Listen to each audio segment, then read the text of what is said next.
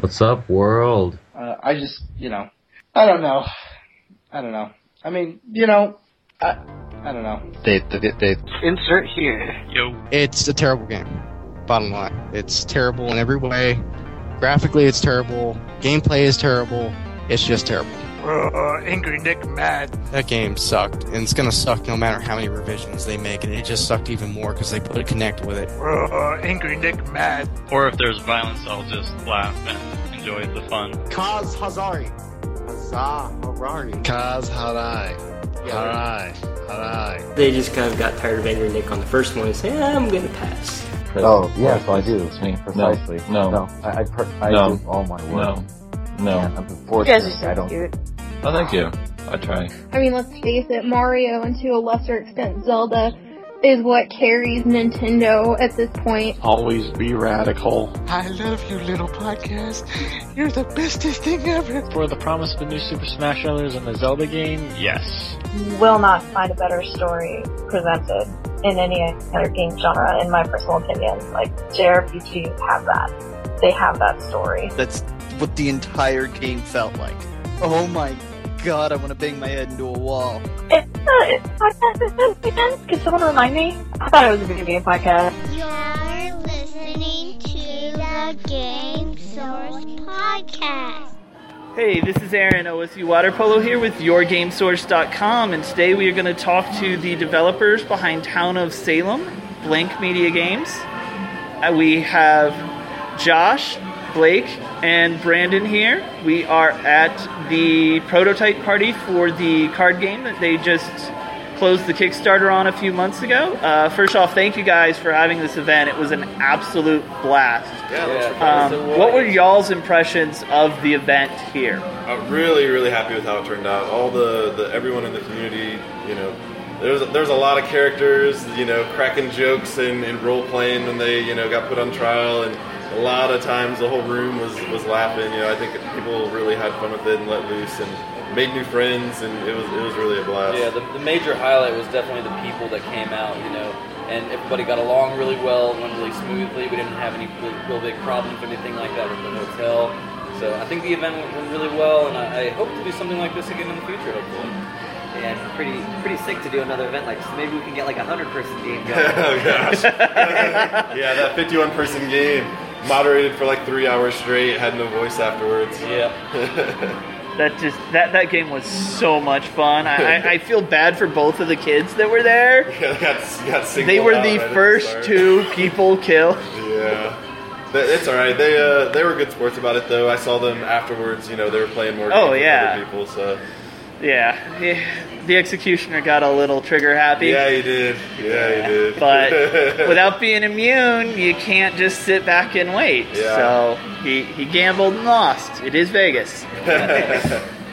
um, I, I guess for people like me who have only started the game in the last couple of months and missed out on the Kickstarter, what is the, the history of the game? Um, Oh. Because a lot of people think, you know, it's a, a new game because you just released on Steam. And it's actually a couple of years old. Right. Yeah. I mean, uh, probably the best way to summarize our history is just about about as indie as it comes. Uh, you know, I mean, it was just me and Blake working on it for for quite a while. Um, like after the success of our very first Kickstarter, uh, it was just Blake and myself for eight months after that working on it. Uh, then we had our second Kickstarter, and then we hit Steam, and after that is when we actually started to like really become a real company and not just two indie developers. Uh, we're able to actually hire on a couple more programmers and Brandon, our community manager here, and QA and things like that, and start to form a real company. But uh, yeah, it was it was for a long time. It was just two guys, you know, working on it day in day out, taking it as far as they could. Yep. Yeah, and one thing about your game is it's not as toxic. For, for a PvP game, it's not as toxic as many others. Um, and your forums are fairly clean for, for a gaming company, which is really impressive. Um, you know, every game is always going to have a couple of toxic people, And, and you guys have the trials system. Uh, how do you guys feel that has been working out? Pretty well. Uh, it, it- actually, the system came about from one of our uh, moderators that, from the very beginning, um, he was like, I think he's like our fourth account ever made on the game. Uh, he was there from the very beginning. Uh, he just volunteered to help moderate, and then uh, after a while, you know, about a year in, Uh, he, he's a programmer as well, so he had this idea for the trial system, and he really just kind of took took that on himself a lot. We just gave him a little bit of database support and server backend support, and he did the whole the web interface and everything, and, and he's been managing it. And Brandon is actually uh, gets on there a lot, doing a lot of the, the banning and sorting through everything. But I think it, I think it helps go through reports a lot. Brandon could probably comment on that the Bringing best. down the hammer, man. it feels good to get get rid of some of the, like the, the pretty terrible people, but most of the time, like it's it's really not all that bad. Like it's like what they did wasn't that bad. Like let them off the warning or like give them like a normal like one day suspension or something. But trial system has been helping a lot. Like the games are noticeably less toxic. Having like the chat filter too adds like some some pretty good like fun value. Like whatever Yeah. people's like like it's like ah flummery.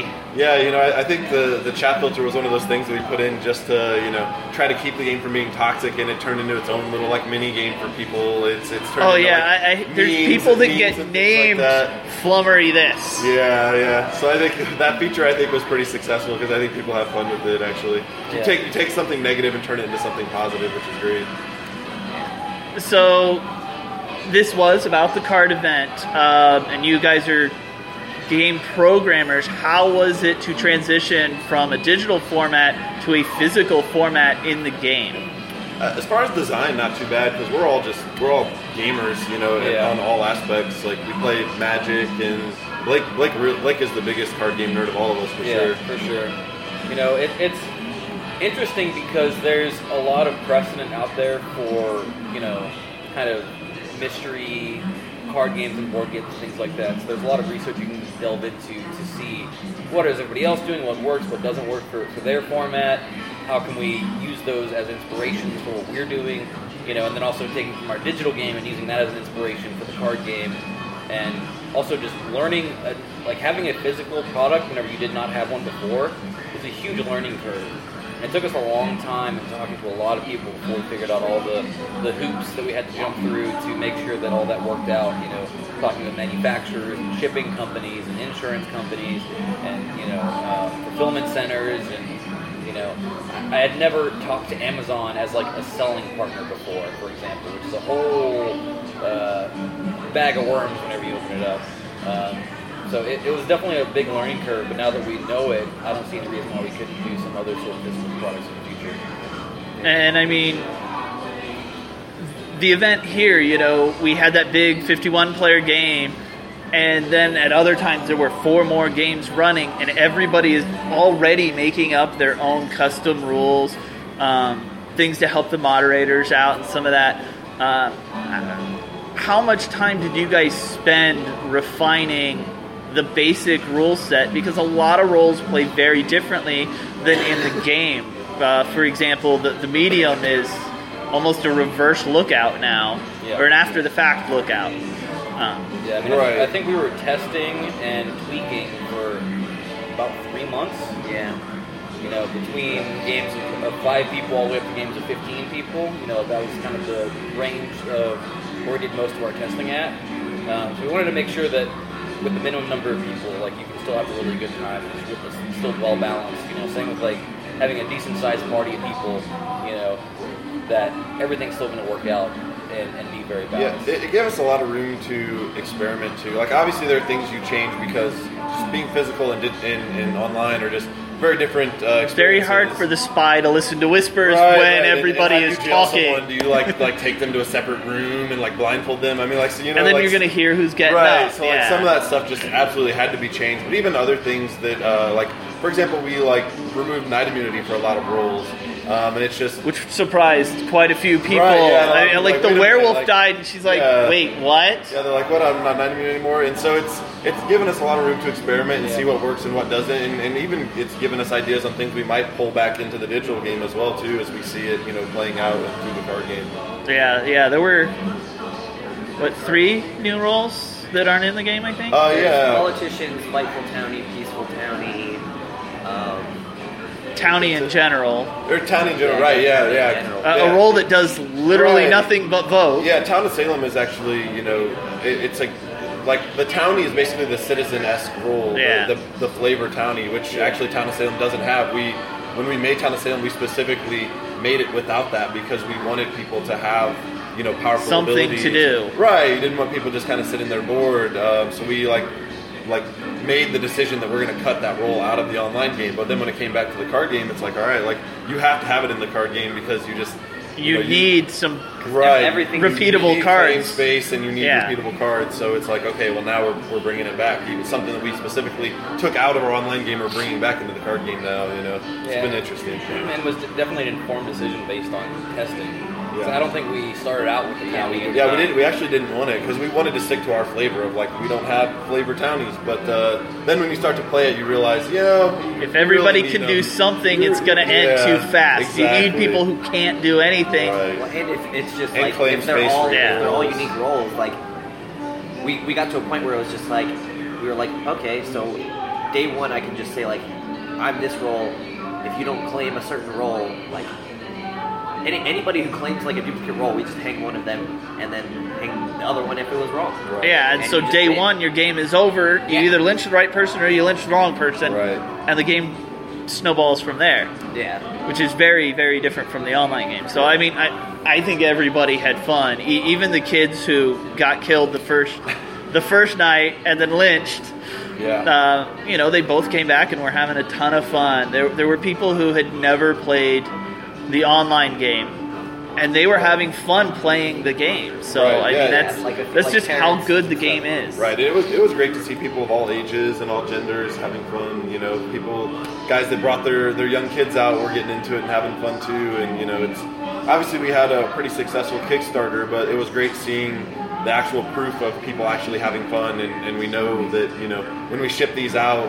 Uh, that you know people are going to be satisfied with their product and, and they're going to have a good time. So that was really great to see. Yeah. So I don't want to go too much into the future because the future isn't set, but what is the hardest role that you guys have had to change multiple times for you guys that you're you, you just don't like the role that's in the game?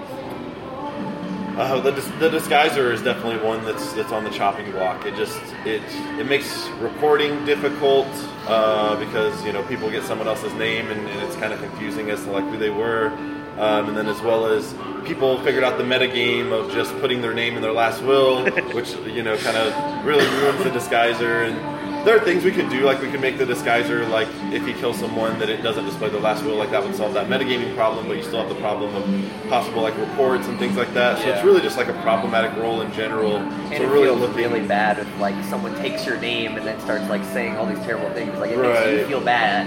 So that's, because the next game you use that name Yeah, and people are gonna somebody's like- still going at you and it's like, no, I got disguised. Right. Yeah, exactly. So that's one of the ones we're definitely heavily looking at. We, we think that definitely needs some change to it. Um, you know, other than that, probably the, the hardest role we ever implemented, I think, was the vampire. Uh, you know, converting all of these different roles uh, was was problematic, and then making the vampire hunter interaction with it as well also problem. So like that was definitely the hardest combo I think we, we introduced into the game. Yeah. Uh, as far as programming and design wise and things like that. Tons of testing time, making Right. sure like certain interactions worked properly. Like if the jailer got bit, he couldn't like jail people as a vampire now, or Right. like vampire, or like the mayor had to not have his votes whenever uh, if he was bitten after he was revealed, and just a lot of stuff. So, what are some of your, as a player, not a developer, what are your favorite roles in the game? I like the jailer for sure. I like, I like the power role. Get to be the investigator, the executioner, uh, and the protector all in one. You know. Yeah. Uh, me and him definitely are our favorite roles as the jester. Um, I think that's the best role for you to be able to employ a variety of different strategies to varying effect. Yeah. You know, because there's literally no wrong strategy with the jester, which makes it a very interesting role because you have to experiment a lot to figure out what, what works and what doesn't. Yeah, it's it's. I think it's one of the more fun roles to learn the game as because you don't have the pressure of a team. You're not, you know, like a serial killer who's out killing and having to make educated guesses and, and things of that nature. I, I think, like my first seven games were Survivor, and I died night one on the first four, and I almost quit the game. But I, after that, I got Jester. I think three of my next ten games, and that's really where I got to sit back and learn the game because you get to see how everybody's going. So so I could definitely see how you like the the, the jester. It's a lot Uh, less stressful. I, I, I am one of the weird people that actually likes transporter because you can be the superhero or you can be totally chaotic if, if you don't know what you're doing. And so it's I, I like that role. A lot of the town roles are, are double-edged swords. Like, Yeah. vi- vigilantes can like kill the wrong people. Jailers can kill the wrong people. Yeah, vigilante, kill you wrong screw up, boom, two two townies Yeah, dead. yeah. It's like I can be up one or down two. Yeah. Yeah. It, so it, it's definitely a gamble. I, I I think most of the roles, besides Disguiser, and I totally agree with that, are a, a lot of fun to play. Um, I, I, Disguiser clearly isn't going to work for the card game. Right, yeah. All of a sudden, hey, that person just moved across the room. What the heck? Do, do you guys have anything you, you want to say? You know, Uh, probably just uh, you know keep an eye out. We're we're still going hard. We're working on new features for the game. We're working on getting our mobile product out there. that Witches Uh, faction, can't we're wait. Working on the Witch faction expansion. Yeah, exactly. So you know, hopefully by the uh, towards the end of this year, you know, we're going to be getting a lot of these new things out and. You'll see a much more polished game. You know, we're, we're really looking forward to the, the UI rework because a lot of that art is has been in, the UI art has been in there for you know since we first started, and we just haven't had a chance to go back and update some of that stuff because we've just been working on so many other things. So we're excited to really take a, another pass through it and polish everything up to the level that we feel like we've, we've come to now instead of being that super alpha game, you know, that it was two years ago. Yeah. Uh, so the Kickstarter backers are likely getting their card game uh, September next month. November. November. Yes. Oops, Yeah. sorry. um, and then you guys are now selling the game through your website, and taking those look pre-orders. like December. Yeah, yeah, we wanted to make sure that we uh, fulfill all of our Kickstarter backers before we start fulfilling pre-orders. So yeah, we're looking at December for pre-orders, and, and you know, so after November we get everybody's out, uh, all of our Kickstarter backers out, then we'll start working on fulfilling the pre-orders. Yeah, so hopefully early December we can do the pre-orders, and then hopefully by the time Christmas rolls around, we'll actually be in you know the Amazon store and, and things like that, and be ready for, for that season. So if somebody missed the Kickstarter, what is the web address to where they can go purchase the game now? They can go to blankmediagames.com, and then uh, there's a store link right on there, and it'll take them to pre-orders. And you actually have two versions of the game the, the normal family friendly version for a murder game, that kind of feels weird to say, and also a not safe for work version. Right, which uh, has, has we found been the more popular choice uh, between for, for people. Yeah, and the yeah the Nazi work version. Uh, we told our artist Billy to just really go crazy with, with humor and what he wanted to do, and uh, yeah, he came up with some really hilarious stuff. That uh, yeah, you know, you're definitely gonna want to have the kids out of the room. I think when, when you open that up, but uh, it's it'll give everybody a good laugh. I think. Yeah, even just the, the box art that is shown on the store page, you see quite a few of the differences, which Right. being the obvious, almost front and center difference. Right. Um, Well, in and the it. box art is toned down a little bit. Yeah, yeah, Yeah. Actually, it was a little, it was a little worse, and we're like, you know what? Like, if we're gonna ever have that in stores, we probably need to make the box art a little less crazy. Yeah, yeah. if you want to make it into a physical store, you can only do so much on that box. Yeah. Um, well, uh, thank you again for your time, Josh, Blake, and uh, Brandon with Blank Media Games. This is Aaron OSU Water Polo here with YourGameSource.com. This is Gerald with GameSource letting you know what are the big video games coming out this week. Get your mech all geared up for battle in the sci fi game Beyond Flesh and Blood, coming to the PS4 and Xbox One. Just Sing from Ubisoft will have you singing the high note when it comes to PlayStation 4 and the Xbox One. And get ready because it's time to have Awesomenauts Assemble when this updated release hits the Xbox One and PlayStation 4. For more, check us out yourgamesource.com and GameSource on Facebook and Twitter for all your latest gaming news. Okay, and we're back with Pop Culture Cosmos. This is Gerald Glassford once again with my good friend Josh Peterson, the author of Vendetta Dark and the well and the upcoming Congratulations, You Suck. You know, that's, that's just a killer name. I just love saying that. But anyways, uh, also want to make sure that we thank our good friends at Retro City Games, uh, Douglas and Nicole, who will soon be housing our, our show on a regular regular basis at Retro City Games in Henderson, Nevada, one of the best game stores in the Las Vegas area. I think you should check them out. Rob McCallum and Rob McCallum Films, uh, makers of the hit documentary Nintendo Quest and the Nintendo Quest Power Tour, which you can find out more info today at robmccallumfilms.com on how to buy a DVD, buy a Blu-ray, or buy it today on digital. Uh, also, find out more information on his award-winning documentary Missing Mom, and also as well find out more information on his upcoming hit documentaries, The Power of Grayskull, He-Man, and The Masters of the Universe: A Definitive History, and Box Art, the documentary, which Rob, Doug, and Nicole have an update for us right now. Take it away, Rob.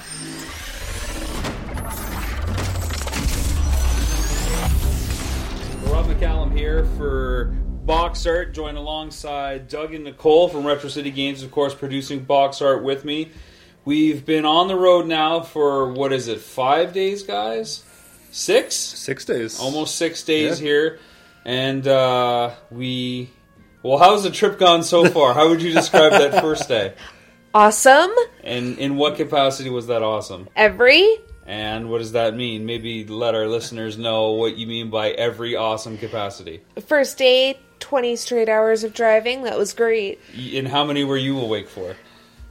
Uh, two? Two? Four? Are we talking consecutive hours? It's a very or- nice, very long nap. uh-huh.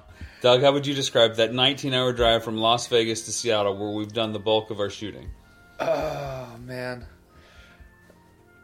Right. Yeah. Yeah. I, I- I've kind of like blocked it out a little bit. Uh-huh. And uh, that's kind of how we were driving, just zoned out. Like the proverbial drool was like pouring down our mouths. It was just mind numbing. Yeah, it was uh, a full on severe science experiment, eyes peeled back to keep them open. And, So, uh, so Rob, more importantly, uh, I don't really care how you felt about the whole drive, but how about that last two hours? Yeah, no, I was on I was on jitter alert with my street luge passenger chair that doesn't quite uh, support any neck activity at all.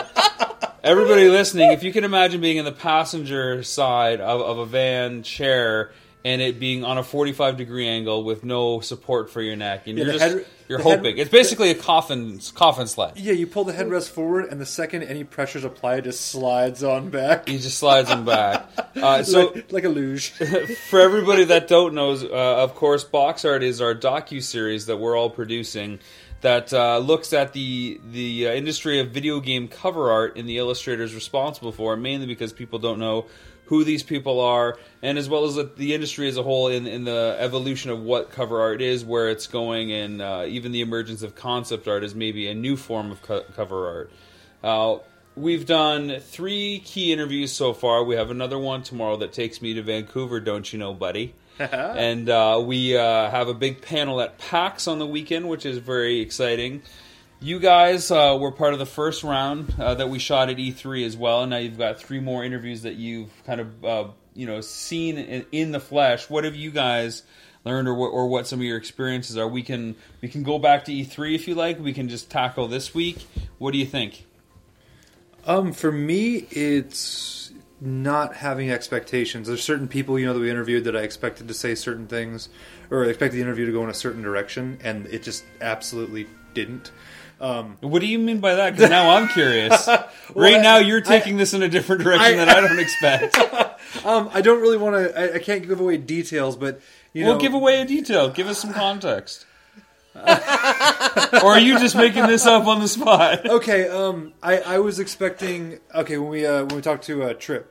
Okay, Trip uh, Hawkins, E3, founder of EA. Uh, first interview we did, we started off big. Um, Doesn't I- get much bigger than Trip. I was expecting him to have a little more hands off, you know, approach to the box art where it was almost his team doing it, especially because of the way EA is now. Sure. Um, and what they've become. Uh, which isn't a bad thing. It's just I didn't expect him to really have all the little little intricacies of where the, the box art came from and some of the things he said, like uh, just drawing conclusions that where it was always speculation. You know, like that the original box design for his stuff did come from for PC. You know, the gatefold came from album design. Right. So To me, that- game is taking inspiration from another medium. Yeah, and to me that was a bombshell because everybody always kind of assumed it. But him saying, "No, we approached you know the same companies that were doing the packaging for records at the time and said, "Hey, how can we do this?" And they came back and said, "Oh yeah, we can do the same thing, only cheaper." And then it it, it evolved into the what we knew as PC packaging back in the day. Sure. Nicole, what out of all the interviews that you remember, what is like one of the moments that stands out to you that was either like a complete game changer, pun intended, or just something you're like that's really cool that we got to hear that. Uh, It was probably today with Brom. So we filmed with uh, Gerald Brom. Brom, of course, is what he goes by for his professional name. Huge I artist. prefers Gerald. No, definitely Brom. Hu- Definitely. huge, huge artist. Uh, responsible for stuff like Doom 2, Diablo 2, Heretic. Uh, the list goes on and on. TSR, of course, for you know almost half a decade. Magic: The Gathering. What what moment stands out from that interview? Uh, just the fact that like he took on the Doom 2 cover art because he was a fan. That was just like awesome. Yeah. Yeah, he flat That out was- didn't want to take on a project, and when they said when they said, "Oh, it's Doom 2, he was like, "Ah." Okay.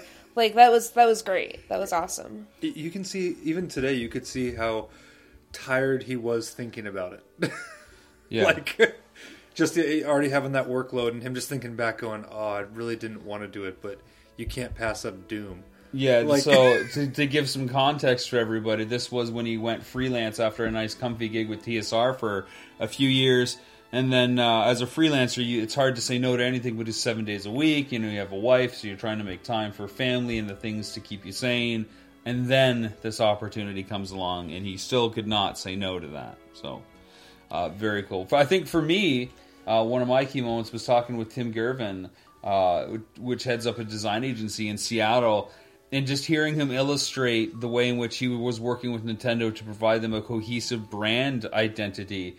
And I guess the, big thing that you could say that Tim did for the NES era, at least, was he was the one that instituted that red stripe across the box of uh, of the later run of the NES title. So for any collector out there or any any any, any NES fan, uh, you'll know at the top it'll say Nintendo Entertainment System in a red stripe, and that was for a very obvious reason. He noticed that when you went into a game store uh, in that time, you couldn't tell Nintendo stuff from Sega stuff.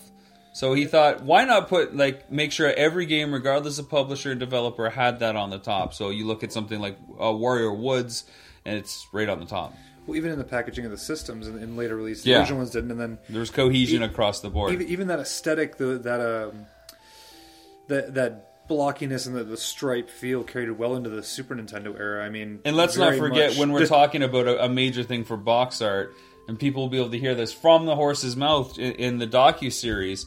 He was the one that instituted the portrait to landscape shift Yeah. from the NES titles, which were in portrait, to landscape, which is what the SNES became. again to differentiate. Like he said, you know, you you have to design a fixture around the packaging. Yeah. and he said it's going to set every set us apart from everybody else, and it really did. I mean that that horizontal view, and it really pulls you from left to right instead of looking straight up a column. You have to look at everything. Yeah, and it's different. And I know we've got some uh, artists on board that were caught in the middle of that transition where it Oh. wasn't communicated to them that things had changed from portrait to landscape.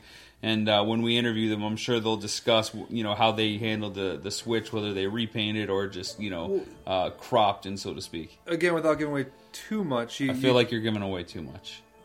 I'm just kidding. Go ahead. Ah, no, um, you, you even see the the way um some of the original paintings were cropped. Yeah. The way some of that artwork was really had to be cut down to fit because you could tell either the artist didn't know which way they were going to go with it, and some of the artists said that. Yep. But also, it's it's you don't know how they're going to use it. Right. You know, it could have been before that shift was made, and now oh, the packaging's different, but we're not going to throw away the art.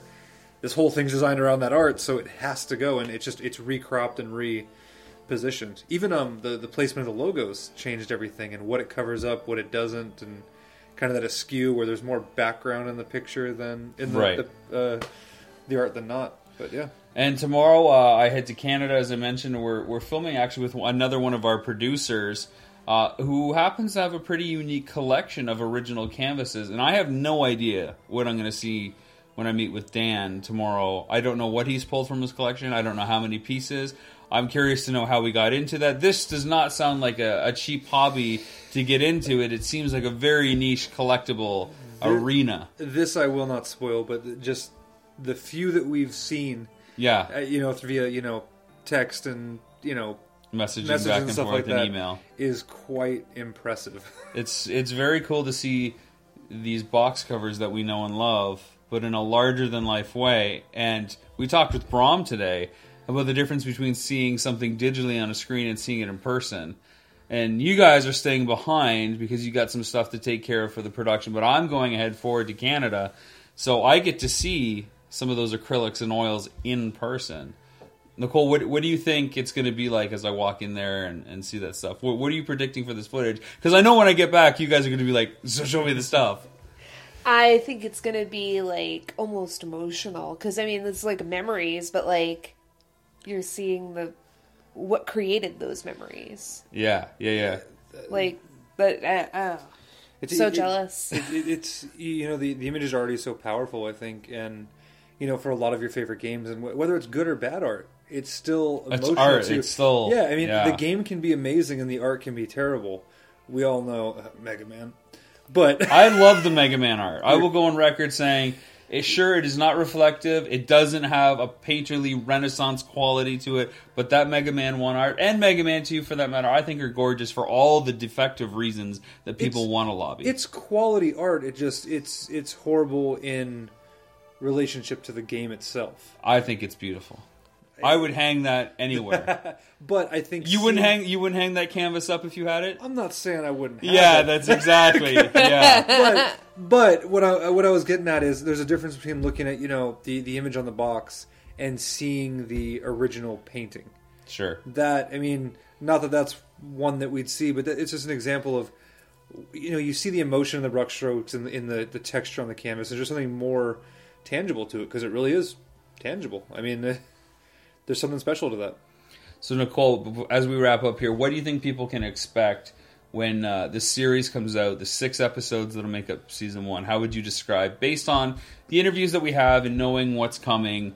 Uh, in the in the car, you started to really kind of eloquently put what you've noticed come out of some of this. Do you remember what you were saying? Uh, I think. Well, no, No. I don't remember. Uh, no. You were talking about the flow, but Well, now yeah, that you've think seen a it's few really people, Interesting. It's really interesting to see, like, as a fan, from like start to finish, like how this stuff like became, how it became, like how it like started, and how you know different artists who had different roles really formed the structure for box art. I mean, it's so interesting and, And and that, that collaboration with the behind the scenes people and that, that yeah. evolution.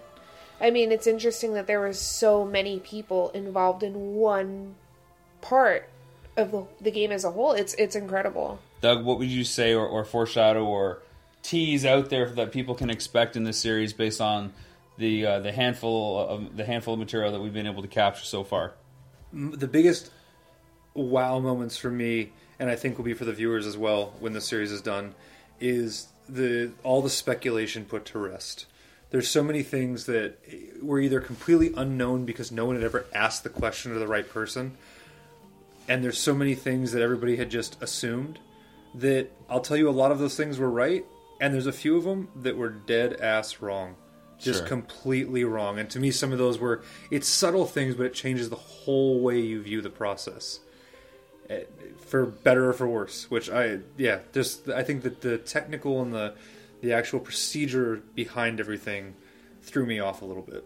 No predictions or, or teases from me uh, as the writer director of the series. I think it's going to be nice for people to actually get to know some of the people that we sit down and interview. So it just won't be a series of sound bites. You'll get to spend uh, half an episode or sometimes maybe a whole episode with some of these participants as they uh, share their story and uh, the behind the scenes look, behind the canvas, if you will. As we as we rip through the different eras of uh, video game box art and cover illustrators, yeah, get ready to go to Canada and rip up there tomorrow. Gotta get the persona started. Yeah, gotta get her going and get some Timmies in me. So, uh, so from myself, Rob McCallum, and uh, Douglas, Douglas Hoibu, and Nicole, Nicole, You guys are just supposed to say goodbye and cheers. Bye. Cheers. Oh, cheers, even That's though I'm not Canadian. going to Canada. That's okay. And from myself, we'll catch you guys next time. Back to you, Gerald.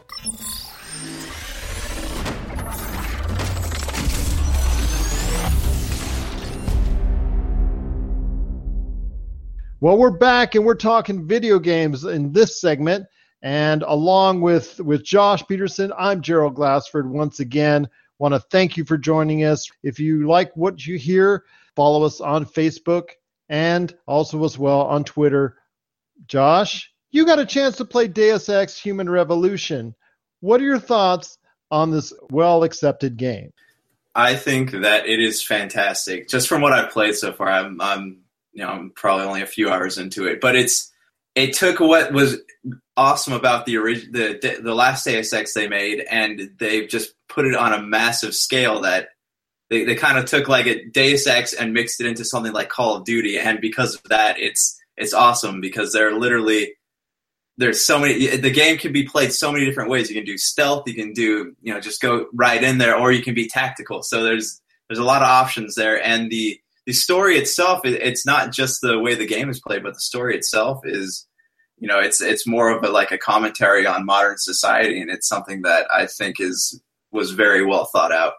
We also got a chance to look at the Battlefield 1 beta recently, and I'm telling you, it was very interesting that you know the dynamic of playing in the World War One scenario, which is quite different from many of the FPSs that have been played before.